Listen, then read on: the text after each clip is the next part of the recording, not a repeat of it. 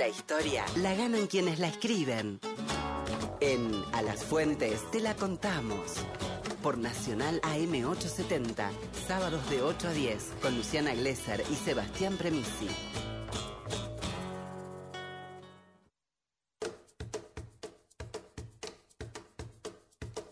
Lo largo y a lo ancho de este programa nos preguntábamos por la creatividad política que demanda el momento y en la historia creo yo que debe haber data que nos aporte en ese sentido para, para ver si podemos llegar a alguna síntesis sobre la creatividad política que demanda el momento y por eso lo trajimos este derroche de facha que tenemos hoy acá, Juan Francisco Martínez Peria, nuestro capo total en historia. Hola Juanfra, ¿cómo estás? ¿Bien? Bien, ¿cómo les va? Mm, Muy contento de estar nuevamente en el programa. Se te nota. Bueno, hoy la idea es hablar un poco de Mariano Moreno, eh, que falleció el 4 de marzo de 1811, o sea, se cumplieron 210 años de su fallecimiento. No, no se le dio tanta tanta Cero. importancia, cero, Cero. sí, no quería hablamos, decir cero, pero Sí, hablamos de Moreno en el transcurso del programa para Sí. todo tiene que ver con todo para enlazarlo con, con Muy- tu columna. Muy bien, pero digo, eh, en el- No, no, no, Sí, digo, a claro, nivel- no una el 4 de marzo me refería, no, Sí. no es que hubo demasiado sobre él. Eh, y es una No creo que figura fue marca de acto escolar, ni uno por Mariano Moreno. es una figura súper controvertida ¿no? en nuestra historia y que eh, justamente un poco el el eslogan de la columna tiene mucho que ver con, con él porque se lo ha escrito y reescrito y súper reescrito muchas veces y cada vez que se lo ha reescrito se lo ha puesto en una interpretación distinta. ¿no? Y además... Era un como- creativo, sin dudas, él sí que era un creativo. eh, él fue una figura clave de nuestra historia, ¿no? Y en un momento muy caliente que es, obviamente, eh, el proceso de la Revolución de Mayo. Hay que recordar, él nace en el 78, muere en 1811, muere de manera muy misteriosa, en alta mar, de hecho lo, arrojaron al mar, muchos han señalado que fue envenenado eh, y que fue envenenado por sus enemigos políticos. Él de joven eh, estudió en la Universidad de Chuquisaca, ¿no? en el Alto Perú, actual Bolivia, y ahí él ya empieza a mostrar una perspectiva teórico y política crítica, ¿no? Ahí lee autores contractualistas, ilustrados, pero también lee autores de la tradición, esto vinculándolo con lo anterior, digamos, con, con la cuestión de la iglesia, autores de la iglesia que habían sido críticos, ¿no? De la Como un de conquista. la Serna de ese momento, Eh, ponele. Bartolomé de las Casas estamos hablando. Él había leído Bartolomé de las Casas, que era una Eduardo figura la muy, leyó a Bartolomé las muy, obviamente, porque Bartolomé de las Casas es una figura clave de la historia latinoamericana, muy crítico de la conquista, muy crítico de la conquista. Y Mariano Moreno, en esa tesis, hace toda una crítica de la situación de las comunidades originarias en el Alto Perú, en las minas, ¿no?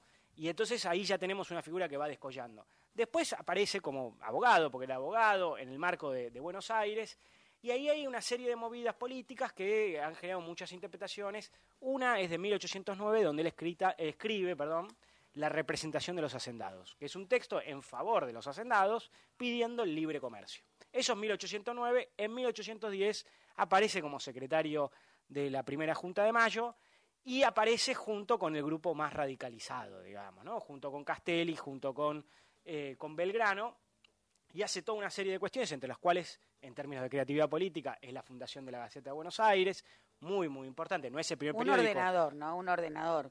Como órgano de prensa, un ordenador de las ideas. Absolutamente, él justamente no es el primer periódico que se crea, digamos, en el Río de la Plata, pero sí es Eso el es un primero, eso es es el un primer, no, sí el primero que se crea, digamos, a partir de la Revolución. Claro. Y sí es el, es un texto, perdón, es un periódico construido para legitimar la revolución y para pensar la revolución y construir, eh, digamos, creativamente ideas en función de, de ese proceso. La neutralidad periodística es un mito, claramente. Absolutamente, Absolutamente. absolutamente. Ya está, Está, listo. eh, eh, yo. Ya está. eso está clarísimo, digamos, se construye como un arma política. Y una de las cosas, permítanme el paréntesis, una de las cosas que yo siempre insisto mucho en los cursos, es que es impresionante ver cómo las gacetas de esa época, porque empiezan a aflorar gacetas en todos lados, con la Junta, imagínate. hablaban tanto de América Latina. ¿no? Hoy en día que los medios de comunicación hablan tan poco de América Latina, los hegemónicos me refiero, las gacetas en este momento lo que más hablaban era de América Latina, porque era un proceso continental.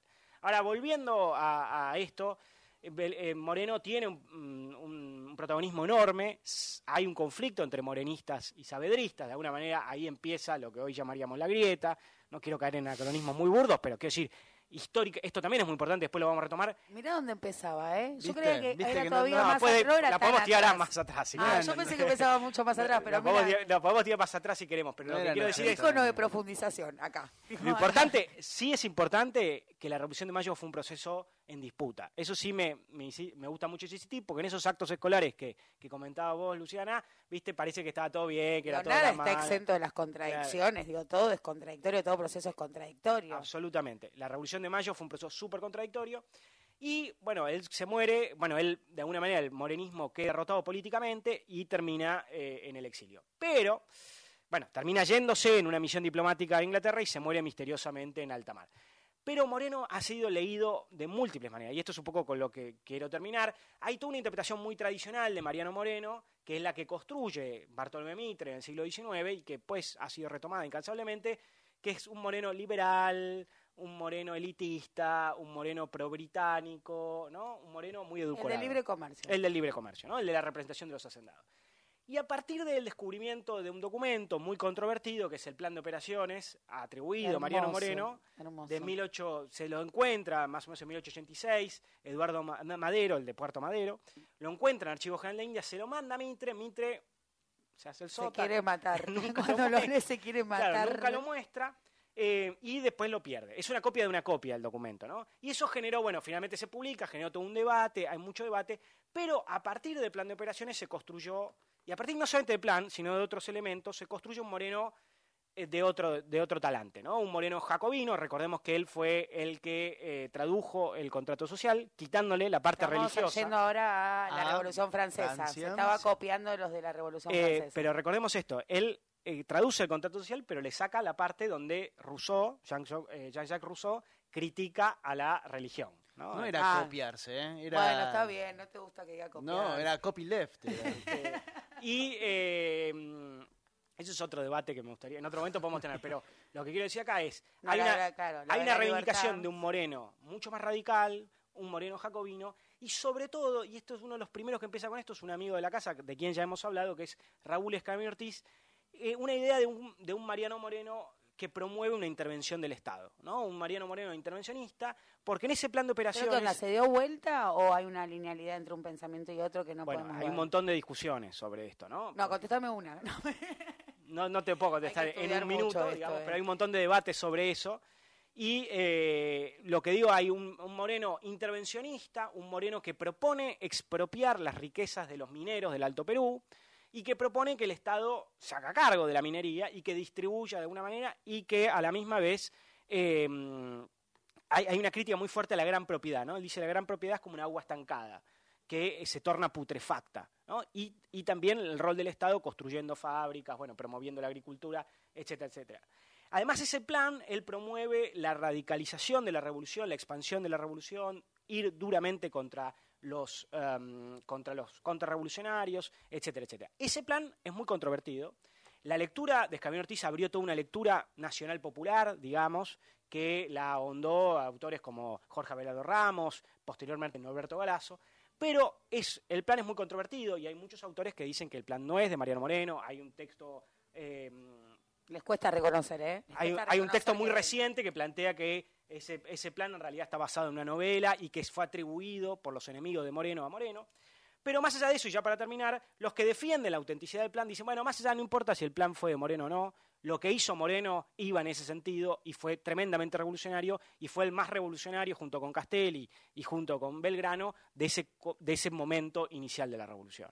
Entonces, ahora que es sábado, vos, vos, vos que Sí. estás ahí del otro lado y ustedes allá, nos vamos Nos vamos todos a a leer el plan de operaciones de. Moreno para armar nuestro propio plan.